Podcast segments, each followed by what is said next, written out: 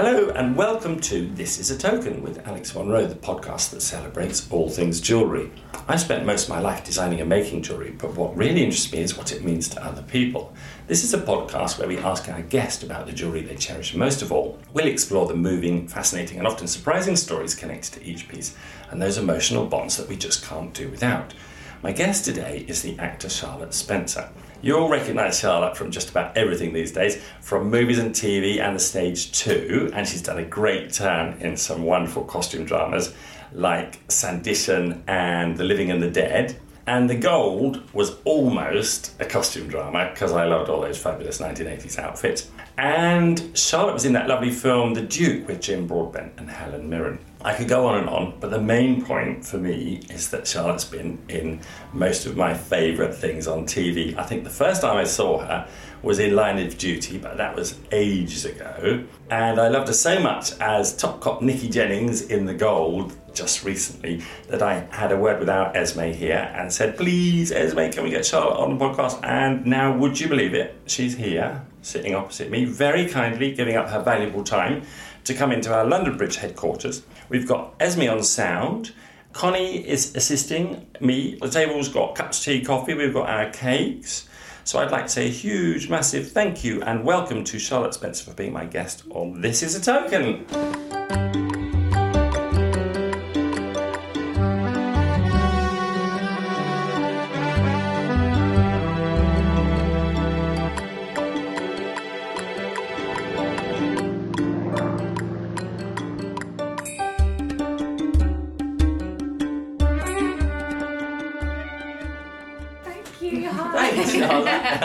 Nice to see you. Thank you so much for coming in. Yeah, I was so excited because I literally was watching The Gold and I just thought, we've got to have Charlotte on. And I just said to Esme, get Charlotte. And then it was like, I don't know, like a couple of weeks later, it was, oh, Charlotte can come. Yeah. Now, so my theory is, if you're lucky enough to get an actor when there's nothing else going on, yeah, they have the time. But you must have been so busy. No. Like, what? I guess because I'm watching you on everything at the moment, yeah, it means that you were busy before. Yeah, that's the thing. I'm not working. I'm auditioning and... So is it seriously so scary for an actor? Because my friend Lloyd's an actor, and it's like he does these amazing things, yeah, with Ian McKellen, and the next minute, yeah, he's sat by the phone at home. Famine or feast for the old actors. I'm not famine, I'm fine. And I'm sure actors don't usually say this stuff. Usually they're like, no, I'm just resting, or I've got some things in the pipeline, and I'm just like, oh, just tell the truth, you haven't got anything there. It's so funny, like my friend Al, who lives down the road, he's an actor. He's in his overalls, like, coming back with his paint pots and everything, and he's going, no, I'm just resting. I'm like, no, you're not. You're doing a bit of painting and decorating. Yeah, exactly. Then you just got to juggle your money and make sure that you can pay your tax and hope for the next job, and that's about it. I find it amazing, though, because your impression is, like, when I see you, I don't know if you were like the lead star, but you seem to me to be the main character. Or yeah, for me, you were the main character in The Gold. It surprised me. I had no idea that it was going to be as big as that. It's so big. So you imagine, like Esme says, ask the question, like quite often when we're to interview someone, well, do they still live in the UK? Yeah. So you're almost like thinking, oh, Charlotte's going to be, yeah, she's probably out in LA looking at her next movie. I was like, when we see you doing so brilliantly on the screen. Maybe I shouldn't burst that illusion. Maybe I should have. I just find it so weird how fragile an actor's existence is. Oh my God. Yeah, no. It's, I don't know how you do it. It's tough, you have to get the real thick skin for this industry. How does that work for you? Because would someone like you be thinking like US? To be honest, it's all merging. Once upon a time, you went to pilot season in America. So at LA, every February, everyone went out and did pilot season. I did it, I think, twice. And now it doesn't really exist because it's all Zoom and all of this stuff. Yeah. You're getting all sorts of scripts from all over the world now, and they're seeing everyone for everything. So it's like, actually, pilot season, you don't really need to do as much, or you don't need to fly out. Yeah, that's good. So that's definitely... And it's good for the environment. It's actually better in a way. So you don't have to keep, unless I'm sure some people are like, oh, I need the sun. But as a ginge, I don't.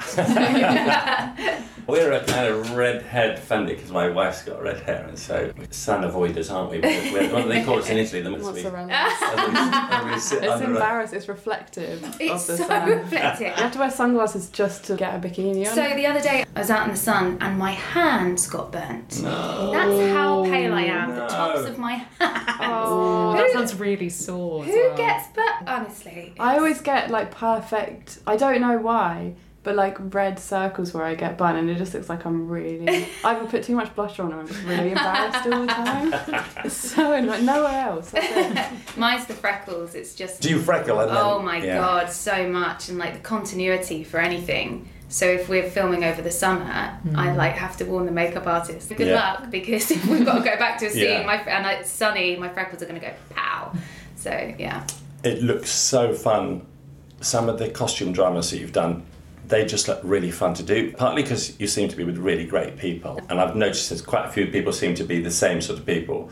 But also, particularly The Living and the Dead, it just looks so fun. It's properly scary, that one. I loved it so much. To be honest, I really do feel, and it's a little bit sickening, but pretty much every job I've done I love. And that's why I do it. I think there's like a famous quote from, I think it's Michael Caine or someone, that says, you do the job for free, you get paid for the stuff in between. And it does feel like that. I love it so much, I wouldn't be paid. I would. Just please pay me. I need to live. But I just dress up and play pretend for a living. It's amazing. I'm going to keep coming back to The Gold because I loved it so much. And it's actually, I'm the kind of right age group to have grown up with it. Yeah. Because when I went to uni, I think I probably went to uni in 1983 or something when it happened, and the reason I loved jewellery was so dodgy. It was like the dodgiest world, and a lot of that stuff that we saw in The Gold, I just remembered because it was all, everyone was dodgy, everyone was like skimming off, and there was like loads of forged £20 notes, and gold was just appearing from everywhere, and as the young apprentice I would always be sent down to sell it. So one of my like lunchtime things where the guys would give me some gold, I'd nip into Hatton Garden, I'd sell it for cash, bring the cash back, and then they'd give me 20 quid off the top. And looking back now, Brink's-Mat must have been in there somewhere. Yeah, definitely. Because it was everywhere. Yeah, it's everywhere. So just for our listener, hopefully you know the story about Brink's-Mat, which was a kind of almost a mistake where these guys went to rob a warehouse out at Heathrow, I think. It wasn't in the vault, it was outside the vault, £27 million worth of gold. So they nicked that. And the legacy of that is actually still going on today, so I'm hoping that you could almost have a sequel to The Gold, because this is all it would be so exciting. I'm waiting to hear. Waiting to hear. It's looking good, but So I think I was like really just addicted. I've always been addicted to the story because it's so fascinating. The thing about the Brink's-Mat robbery is that it keeps reverberating through history. There'll be a murder, or these guys. It was quite romanticised, I think, to some degree, because you liked everyone in the film. But actually, these are nasty bastards. Oh, my God, yeah. I think the way that Jack played Noy, for example, it was more down the line of, you know how people say, oh, psychopaths were really like, I had no idea. It's that kind of thing of you have to understand why people trusted this man, or at least he was charming enough to get all these people to do these things for him. And then, obviously, he had a streak. And that was the actor Jack Loudon, just for our listener, who did it really well, because you ended up being quite chilled by him because he was so arrogant in the end, wasn't he? Exactly. You started out thinking, oh, he's not so bad. Yeah. I forget the other guy, I'm going to have to look. It's Tom Cullen, who played John Palmer. You thought he was quite West Country and quite warm, fun character. But in real life, I think he went on to do lots of bad things and sell timeshares that didn't exist and really rip people off. I think he ended up getting shot himself. Everyone ends up dead or in prison. Yeah. Later alert, everyone. Yeah. At the beginning, you should say that we're going to talk about this in case anybody's halfway through. And see, that's why I need you here to tell me. Anyway, it's something I've grown up with it. And so what I loved about your character, I need to put this in the right way. What I loved about your character is that she was such a powerful woman, but she wasn't powerful in a way you sometimes see where women, perhaps politicians or business people, had to be men. She was a powerful woman. And you've totally got her, yeah. I just think you did that so well. Thank you. Tell me about your thoughts there. Well, the point to me was, I feel there obviously have been powerful women for hundreds and hundreds of years. Yeah. And we do this thing like women don't have a lot of power. It's no, actually we do. And we have a lot of power within ourselves, and our femininity is also our power. So it was very important when we were doing like the costumes and the makeup. I wanted her to have makeup. I didn't want to be another one of those actresses that's, oh, because she's in with the men, she doesn't wear anything. It's no, A, it's the 80s, and B, she likes it. Personally, I love my makeup, and yeah. I don't feel any less powerful. In fact, sometimes I feel not as powerful without it. Yeah. So to me, it was important to be a mixture of the two, and I guess because it was the 80s, of course there was going to be sexism in the workplace, but it was so commonplace that it just goes over her head. There's a point in the beginning where she picks up the phone and, oh, can I speak to the boss please, or a detective, and she says, oh, yeah. I am one, and he's, oh, sorry love. But she doesn't make a thing of it. It's just, yeah, of course you're going to assume that because it's the 80s. Yeah. So it's like showing how far we've come, showing that fundamentally, like, if you personally are offended, fair enough, you can say, but don't be offended for me, is how I feel. It's like, she's just a woman that gets on with it.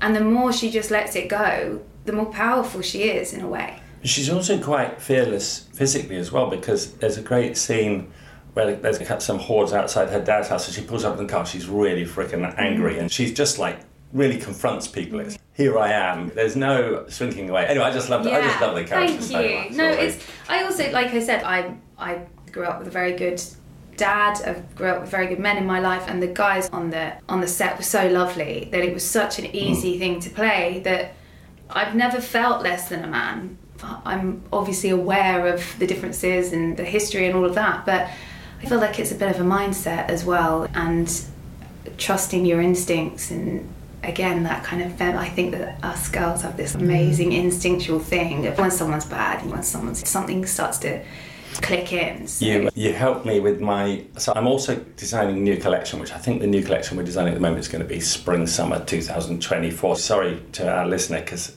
you're going to have to wait a while before you see it.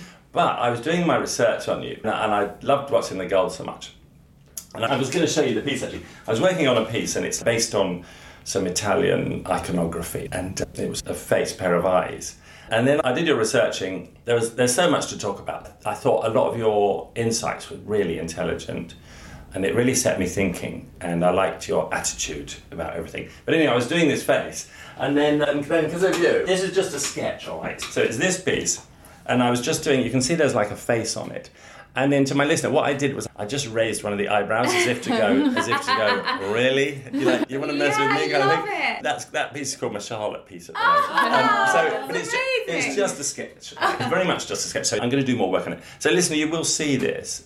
You see the collections, the pieces cool. It fits amongst. So I'm just showing, just for listener, I'm showing Charlotte. It's very sketchbooky. So there's some bits on a tray of a new collection, which are quite figurative and quite based on a lot of Italian iconography. Yeah. This is going to have a little pig on it, so I don't quite know why, but it just is. So it's funny how meeting people or learning about people can often, for me, it'll feed my practice and make me think, no, I'm not going to have those eyes looking at you straight. I'm going to have one eye up, as if to say.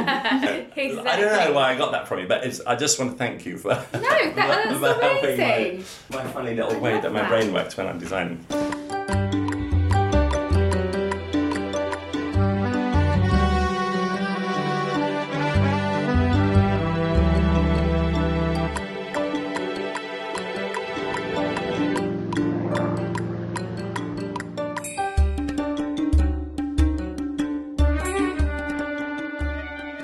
So we're going to look at some jewellery, but I just want to run through quickly how come you ended up here, because from what I've found in my research, you're very kind of normal upbringing, and so there was no reason to think that you're going to end up being this great star actor on our screens and stuff like that. So did you know from ever that you just were going to be an actor? Forever. Like, odd. Like, my mum said that when I was like 3, I asked to go to ballet, and she said, I have no idea where you even heard the word ballet from. You knew, you asked me to go, so we took you, and then you just wanted to go through all the dancing and singing, and I went to a dance school near me, Brenda Taylor's, and then someone actually said, for senior school, why don't you try for theatre school, Sylvia Young, and I went, but honestly, and like my parents would say this as well, we genuinely didn't think I had hope in hell.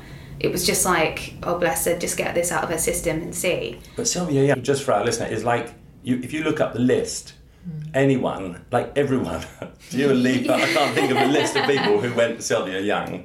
Yeah. It's a pretty good place to get into, and a pretty good place to leave from. And so it was a bit of a shock. So then I got in, and then it was like, do you want to go for the scholarship? And we were like, no, because I remember my parents saying, you won't ever get it. And it wasn't out of putting me down, it was just like being realistic. Yeah. Like I didn't think I had that enough talent, that kind of thing. And so blessed, like I got in and mum and dad sat down and were like, okay, we're really going to do this. And they remortgaged the house to send me. Wow. They're still paying it off now. So they must be so proud when they see what you're doing. I do say, is it paying off? But I fundamentally think no one can do it by themselves. Even if you can start off, you have to have the things in place, but you have to have people there to help you. Whether it's a friend, whether it's... And I think that's the point, is now I go back to and help at the schools where my parents work, and I volunteer and stuff. And just to help if there's a kid like me there whose parents can't afford that there would be some way that I can give them a hand up. It's that kind of feeling of, if I came from that, I'd like to help. I think quite often what's really lovely with young people is, because probably your parents were thinking, that door isn't open to us. Yeah, totally. It just wasn't on their spectrum at all. So I think that's the lovely thing that I can do when I'm teaching children, is just to say the door is open. Show them where the door is, and show them that it's open, and show them how to, if they want to go through it, how to do that. So it's about making people understand that they can do stuff, isn't it? That's the beautiful thing. Yeah, I think privilege comes in a lot of different ways. I don't think it's just money. I wasn't poor, but we definitely were working class. But my privilege was my family. My privilege was the people I grew up with, the support. That's a privilege in itself. Yeah. If you have that, if you have like enough love in your life and enough belief, then you're very privileged, in my eyes. Well, I'm a bit jealous of that. I was just thinking, because one of the things I really loved in The Gold was that you had such a gorgeous accent, and I guess it was quite an Essex accent. Mm-hmm. It wasn't really what we might think now as being like London or Estuary. I would call it an Essex accent, and I find that accent so attractive, because I'm actually originally from the Essex-Suffolk borders, so it moves through. You're a bit more Harlow sort of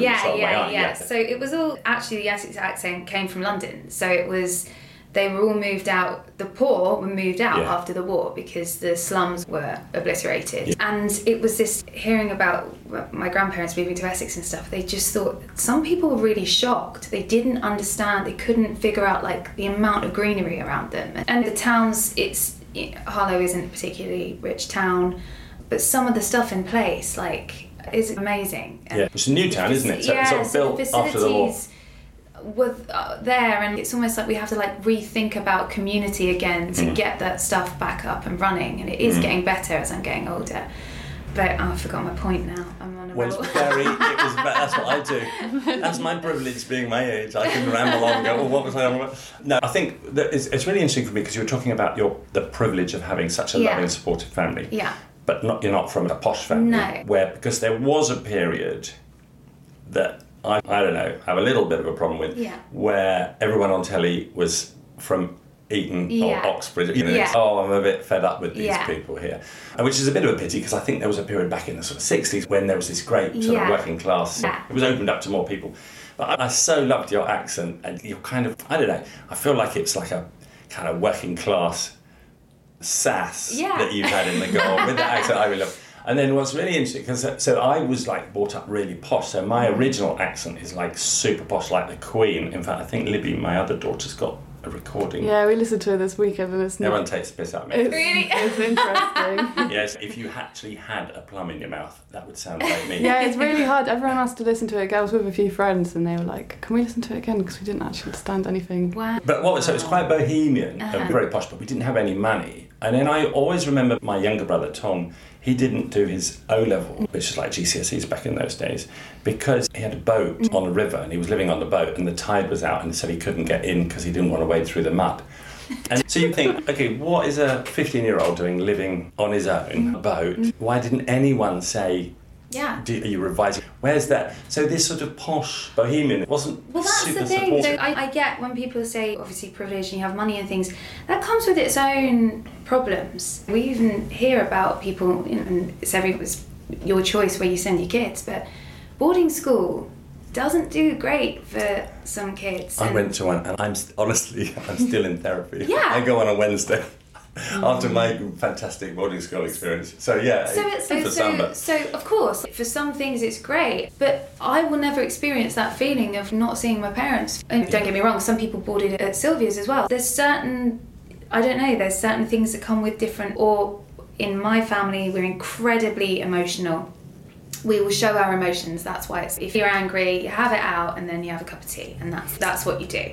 And then it's done. We don't do that. Listen, Connie just gave me a look then.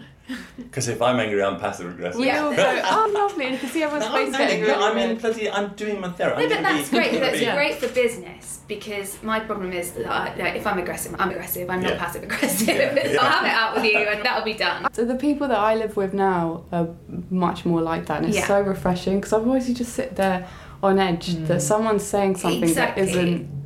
What they mean. Yeah, you got to be honest. If something's upset, you say it to their face and don't let it fester. And I don't know, but I know that's not always what everyone wants to do. So I don't know whether it's something to do with me being a bit of a redhead as well and a bit fiery. Yeah, and I think there's more of a kind of, it's often associated with redhead. It's a slightly more sort of working class thing, isn't it? It's just honesty, because they're all squished together. Don't have time for it. That's the thing. We don't have time for passive aggressiveness because you've got to get on with it. It takes up a lot of energy as well to be passive aggressive. I keep finding myself being my mum. Went to an Italian restaurant last night and my friend asked what something was and the waiter told him and I was like, oh, I think actually, and then I said in Italian what it was. I was so like posh middle class. Like, actually, I know that. And then I could just hear my own voice coming out, going, "Oh my God, I've turned into my mother." It's so funny. So we were talking. I was actually talking to some friends the other day. That again, they're working class actors. I did the Baghdad Central with them, and we were laughing about the whole. It's called something where your parents do something, and then you're privileged to then that they like. Hand it down or something, or you get like a leg up. I don't know what the word is. Isn't there one? There's like nepo or something. That's it. Nepotism. And we started laughing because we were like, we'd all do that. Of course, if my kid wanted to be in a thing, it's taken me long enough to get here, so of course I would. And my mate was saying exactly the same, and we were all laughing about it. And it's to a degree. Of course that's going to happen. I think like we've lost the balance. Of course you shouldn't hand down to this. Yeah, but who knows? That talent might run through the family, or that skill might run through. If I decided to be a carpenter, or, do you know what I mean? Or I was actually quite good at it because my dad's a carpenter. Why wouldn't I? Why wouldn't my dad teach me that? So I feel like we're so in this is the box and this is the thing and this is what you should and shouldn't do. It's no, fundamentally like... If you've got the skill and you've got the talent and it might run through your veins, then by all means, like help out. Just help other people out as well. I think Bruce Springsteen's son is a fireman. Right. And it's like, why do I love Bruce Springsteen for raising a kid that isn't a spoiled brat? It's so lovely. It just makes me like Bruce Springsteen. I just love that story. It's, oh, you've raised your kids to be able to choose. Yeah. To somehow you've blanked out all the fame and money, and they've actually chosen something that's theirs that they want to do. Yeah. I just thought it was really lovely. I think that's the thing. It's just like if you can help people out, I think that's it. That's a fundamental rule of it, is if you are in the position to help someone and you think they genuinely have the talent and the skill to do it, help. That's it. And it doesn't really, it's like when people say, like we were talking about, oh, people of a privileged background being actors. It's, yeah, but if they're good at it, I want to see the best actors on screen. They're storytellers. So it's your job to tell the story that in the most realistic way as possible, is what I think, or in the most entertaining way. And fundamentally, if you're born with that skill, you know how to do that. Doesn't matter where you're from. Make sure you've got the best actors on screen. I think so. What gets me, I come at it like thinking, if you want to get the best, say for example, best jurors, for a lot of people who have quite a difficult social background, don't have the money, and particularly it's a particular problem, for example, for black jurors, because culturally, like going to art school, there's no money in it. And so they don't think that door's open to them. So that's the problem. It's like opening up the doors to everybody. Exactly. Because there are some professions where there's acting is probably the best one, where you probably have a 1 in 1,000 chance of actually making a go of it. So a lot of people from quite difficult backgrounds will go, I'm not going to try that. I'm going to do an accounting course because I need to pay the bills. So what I'm keen on is trying to open the door up for a wider... And that's the thing, that's what I mean by if you go back and help. So when I go back and I teach some stuff, or I'll say my experiences or whatever, and I just think it then means that at least can be some kind of window or door or whatever for someone. If one of these kids decides, actually, I'd quite like to do that, I can give them advice and I can try and link them up with the people that I know, and that's, I'm going to just go back, because I loved seeing you in these costume dramas, and I loved The Living and the Dead. Have you seen it? I haven't seen it. It's really properly scary. It's great. And, I'm not too good for that. It just looks so fun, because it's like the sets are so brilliant. Amazing. Would a costume drama be your favourite thing? Because I'm just thinking, what about one of those kind of... What about a Western? I think you'd be great in it. So Westerns are that's the one thing I really want to do, to the point where I've written one. Are you kicking butt in it? Because I think you need to kick butt in it. I've written a Western about women. And, God, let's do it. Come on. But no one seems to want to, I've sent it to a couple of people and it went quiet. I'm not a writer by any means. I just was out of work. And actually, it was from a song. I listened to a song and this idea started to come up into my head. And I've written the script as with every scene, I've already put the song on. So it's like every... scene has a song that pretty much goes with it, or is it's inspired. So the score came at the same time. Yeah. That's brilliant. So it's but you're quite big on music. I think I read somewhere that even with The Gold, you would have a playlist that would... A playlist, exactly, not podcast. Playlist, exactly. That's for each character, cool. I have a playlist. So for Jennings... Have you got them on your phone? Yeah. I've read it. Jennings, where are we? That's Jennings' playlist. All of the 80s stuff, Don't You Want Me? That's all my stuff. My heart, Girls on Film. Girls home. And that is my day. That is just like my youth. Yeah. Everything tainted love. Yeah, it's all great. And then I started to think of, what would she listen to perhaps with her dad? Yeah. So things like that. So then there's a lot of Beatles on there. And then what I do as well, personally, is if I need to cry or get emotional in a scene, and I'm not as good an actor to just cry on cue. So I say to them, can I listen to my music? So there'll be one song that gets to me, and for whatever I'm doing at that time, I'll listen to the song. They'll tell me they're rolling quietly, and they're like, whenever you're ready. And then I'll listen to it for as long as I get to the point, take my headphones out, someone takes them away, and then I do the scene, and then I end up crying. Wow. Yeah. That's brilliant. Yeah, so to me, music is... I know for different people it's different things, but for me, music is the most emotive. And so when I was doing the scene with my dad in The Gold, it makes you choked up, because I'm like such a daddy's girl. I love my dad so much. He loves Elvis. And oh God. And it was Elvis's If I Can Dream. And so I was playing that before, and when I say goodbye to my dad in it, or he's, I'm proud of you, girl, it was like that moment, and then I get in the car and that was a beautiful scene. If you haven't watched The Gold, then you're in trouble. Watch it, because it's great. Actually, quite interesting. Then I started watching... We shouldn't talk about rival things, but I started watching one called The Curse, which is a bit more slapstick comedy. Yes. There were obviously very strong women in the CID at the time, because they could get into places and do stuff. But was your character actually a real person, or...? No. Yeah. She was a compilation of, I believe... 3 women, but because there are so many characters, and because it spans such a long time, and people I think forget this even in watching The Gold, that first series spanned 5 years or something like that, and I think people forget that. So it's like different people took over at different points, and it was trying to, just for entertainment purposes, of just compile them all together and keep it that you're following these people, and also you invest in a character. But she was based on real people. I think it's so interesting. Anyway, watch The Gold. You've got to watch it. And also watch everything else, because there's so many good things. And look, I've done it again. Classic me. We're supposed to talk about jewellery, and we've been nattering on about everything. Have you got any bits of jewellery that we can look at? Yes, lovely. I have. I love, I'm just going to tell our listener, is that the reason we love Charlotte is that she came in wearing one of my necklaces, so like she gets top points before she's even through the door. Yeah. Genuinely, I don't know what you want to start with. So yeah, the ring, that ring looks great. My friend bought me this for my 30th. Oh God, how old am I now? I'm 31, so a couple of years ago. So basically, I love everything old. Anything that's vintage is, I'm obsessed with. I don't know, I think it's from the 20s, because I'm a bit obsessed with the 20s, but I don't know. But yeah, my friend Holly bought me that. Firstly, what kind of a gorgeous friend buys you a ring, an amazing ring like this for your 30th? That is beautiful. So it's a really sweet ring, and it actually, you know, it looks like my kind of thing, because it's a kind of quite a classic diamond kind of solitaire in yellow and white gold.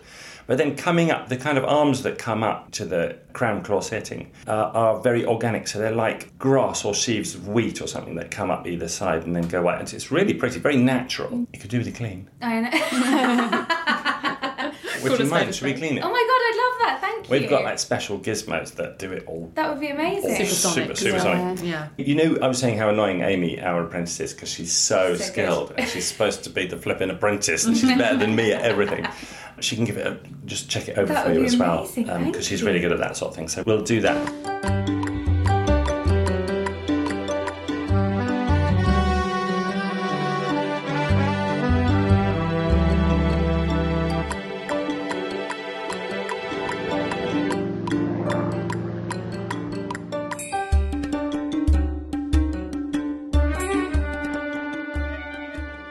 It's a really pretty ring. How come...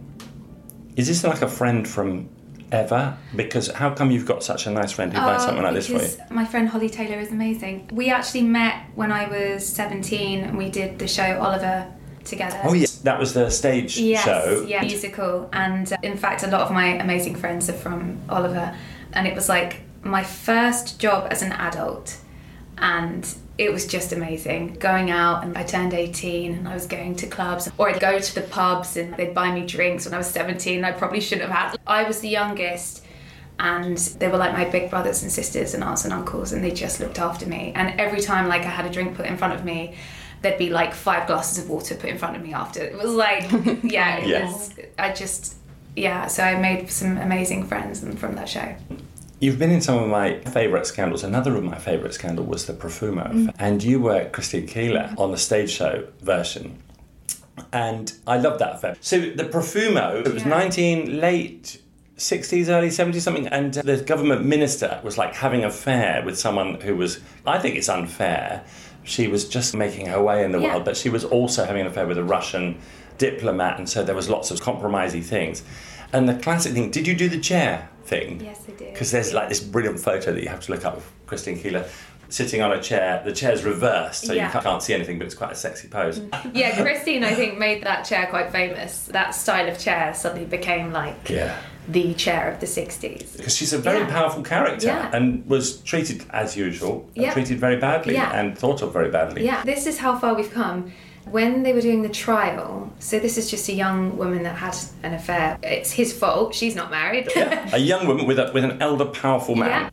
Yeah, and she's trying to make her way in the world and everything. And when it came to trial, they were on the street with picket things saying, hang them. Like, they wanted to hang these women for having an affair. That's the ridiculousness. It's almost hard to believe, isn't it? But so you were Christine Keeler, who I think has been a brilliant character in history. Brilliant kind of scandal. Another thing that sort of happened. Yeah, no, my 3 favourite. There's also Jeremy Thorpe, which was lovely, which there was a TV programme about that with Hugh Grant. Yes, was lovely. It was so amazing. And then Brink's-Mat has been another one. So you've kind of covered most of my favourite things.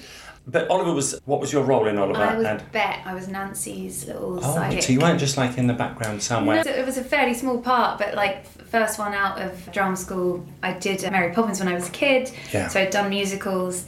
But yeah, first one out. So oddly enough, when I did Mary Poppins when I was 12, it was with the director Richard Eyre, and I worked with Carrie Fletcher. Carrie Fletcher, who we had on before. Yeah, the kids were so lovely on that show. Just, it was the most magical show, and every time I like hear Mary Poppins or see it, makes me cry. But I'm quite an emotional person. Yeah, you've already gone once already. Just mentioned Mary Poppins and she's off.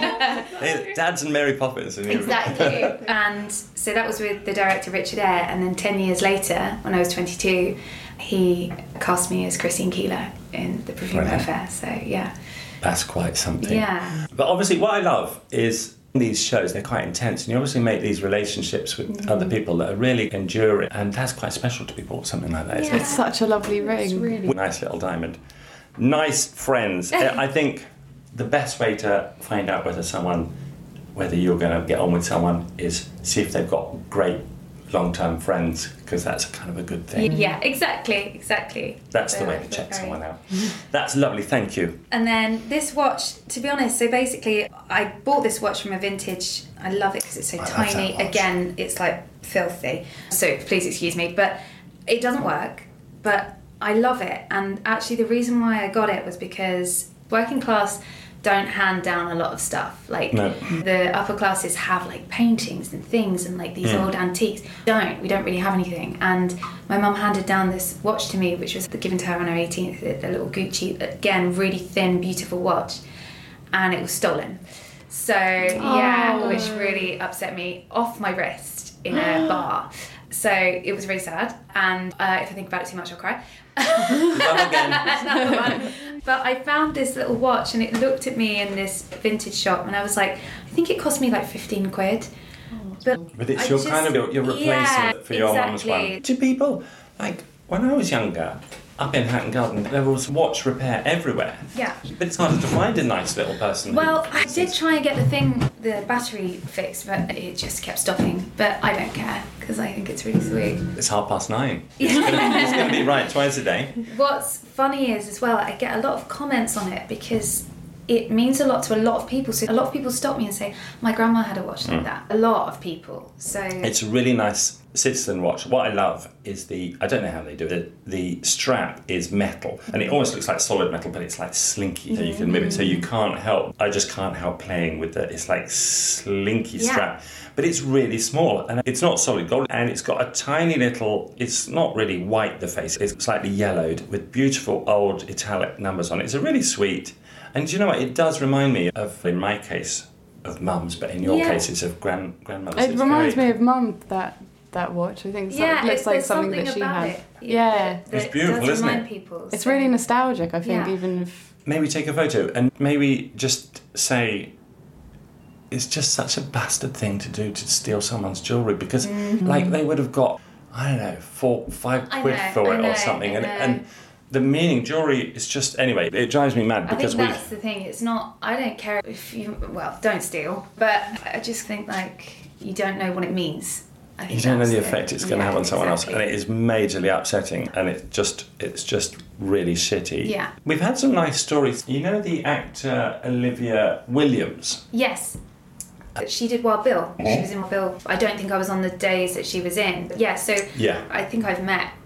Like, very briefly, yes. Well, she explained that they were very poor and they lived in very unsafe housing where you'd cram a lot of people in. There was no fire protection. So she explained that she had a piece of jewellery that was inherited, that those relations on that side would wear, like, gold sovereign rings, gold chains, because in the middle of the night, and it happened to them several times, it would be like the building would go on fire because of the dodgy electrics and you'd have to jump out of the window. And if you got away with your life, that was great. Yeah. It's a bit more associated with a slightly more working class thing to have a sort of lots of sovereign rings. Yeah. And partly it says, actually, I have got a few quid. But then secondly, your life is so vulnerable when you're on such thin ice that when the disaster happens, which they do... It's on you. It's on you. If you're, for a woman, perhaps if you lose your home, whatever, I don't know, you've got a bit of money.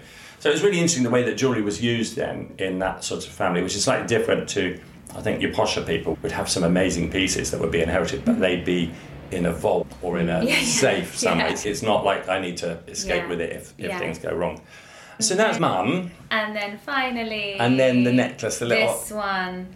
This is my chip necklace, because you came out with a Beauty and the Beast collection, and my favourite ever film is Beauty and the Beast. Oh, which one? The kind of animated one. Is that why your dog's called Chip? Yeah. We said to Charlotte, because I thought Connie might be being blue, we said, do bring Chip, but both Charlotte and Connie threw rush out, so they thought no, we wouldn't have dogs. So we nearly had lots of dogs, because we like dogs on this podcast. I would never bring my dogs to the podcast, because they are such a pain. But we love it. So Chip the Cup, we had a really fun working on this project. Tell me, did you buy it for yourself? No, it was actually an ex-boyfriend that bought that for me. Ah, nice. but nice memories still. Lovely. You, yeah. And we were friends. Like, he's a really nice guy. It just didn't work out. Yeah. But like, so thoughtful, and with my dog called Chip, and just Beauty and the Beast being just like, I think, the best story ever.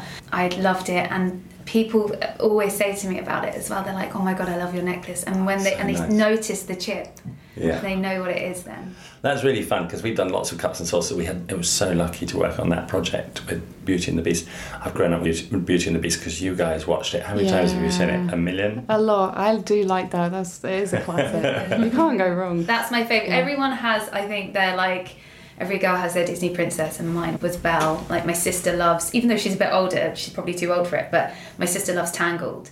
So, I love that one, And then together we are Frozen, because I'm the red-headed Anna and she's the blonde Elsa. So, I don't know, like, Disney... I love those. I have three daughters, so I'm totally... Firstly, they were my number one babysitting technique, and secondly I really enjoy watching telly with the girls, so anything they like I like, so I'm like an expert on. A lot of guys my age don't know about H2O, or if I do a joke I go, "There's a shark in the water, Cleo." they say, "What are you talking about?" So, "I've got three daughters, this is my..."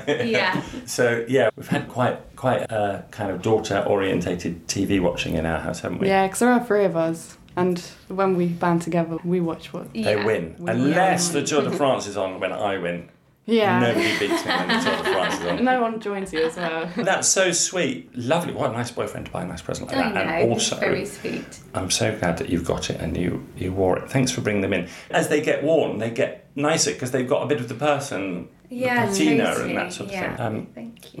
That's really nice. And then we're gonna clean this. Thank you. Ring up. Have you got lots of? Are you going on to more like castings and things? Yes, I've got auditions coming up, thank God. And then there's not anything in the pipeline at the minute, but hopefully I'm being positive, and then we've got Charlotte. Like, when you're like unattainable, some of the people we work with, you can't reach them once they get Hollywood. Some Olivia Colman said, I'm sure it was her that said she was nominated or won the BAFTA, and then the phone never rang for about a year. Yeah, won it. Like, it's just the way it goes. I don't know whether sometimes people think you might be busy. I don't know what it is, but I don't know. I just think about, you might as well be honest about it. And if anyone wants to get into this industry, you should know that you have to have something else. So I recently also did a floristry course. Did you? Yeah, because I'm quite interested in that kind of... How lovely. And it was just amazing, and like working with the flowers, and amazing course called the Bath Flower School. Okay. We'll find that and put a link on that, because I'm so bad at being like tough guy. I would love to do floristry because I just grew up pressing flowers, and I quite fancy the Japanese ikebana style one. Yeah, and it was just there was just something about it. This industry does slightly control your life a little bit, but to do something that I was like in control of, and using my hands and getting back with nature, it was just like.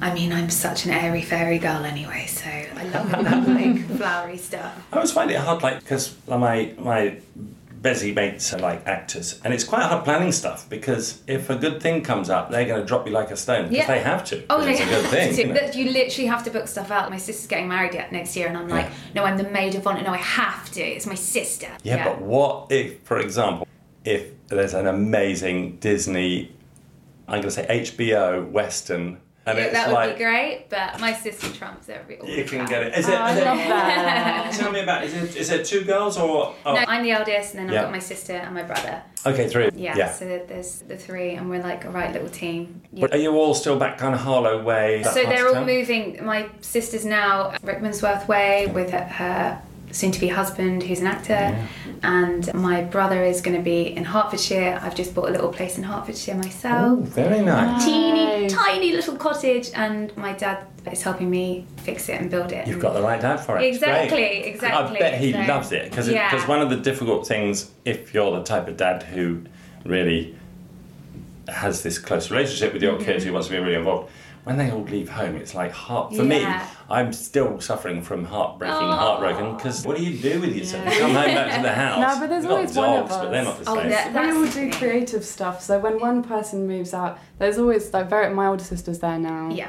when she moves out, I'll probably be back because I can't make rent. Yeah, exactly. Don't worry. That's the thing, is we're backwards and forwards, and I'm not far from them in Hertford, so I'm sure my mum's desperate for a key, and I'm like, oh, really? I like the sound of that. Give us a space, Mum. Okay, good. Brilliant. So I'm going to say thank you, Charlotte. Thank you so much for your time. I feel like we just hit gold. Oh, there's a bit of a pun. We hit gold when you were able to come in and chat. So thanks. Thank you so much. Yeah, thanks. We're going to go down to the workshop now.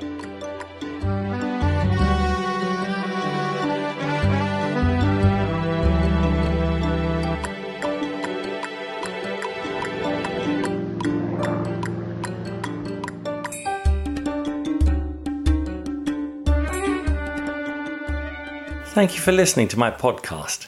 If you'd like to see some of the pieces we've been talking about, or for more information about any of the issues we've discussed, please check out our website and follow the links to the podcast page. You'll also find information on how to share your own stories, give a bit of feedback, or have a look at all the jewellery-related things I've been up to recently. We've also got some great jewellery-making tutorials on our YouTube channel. There's lots to see. Just go to www.alexmonroe.com.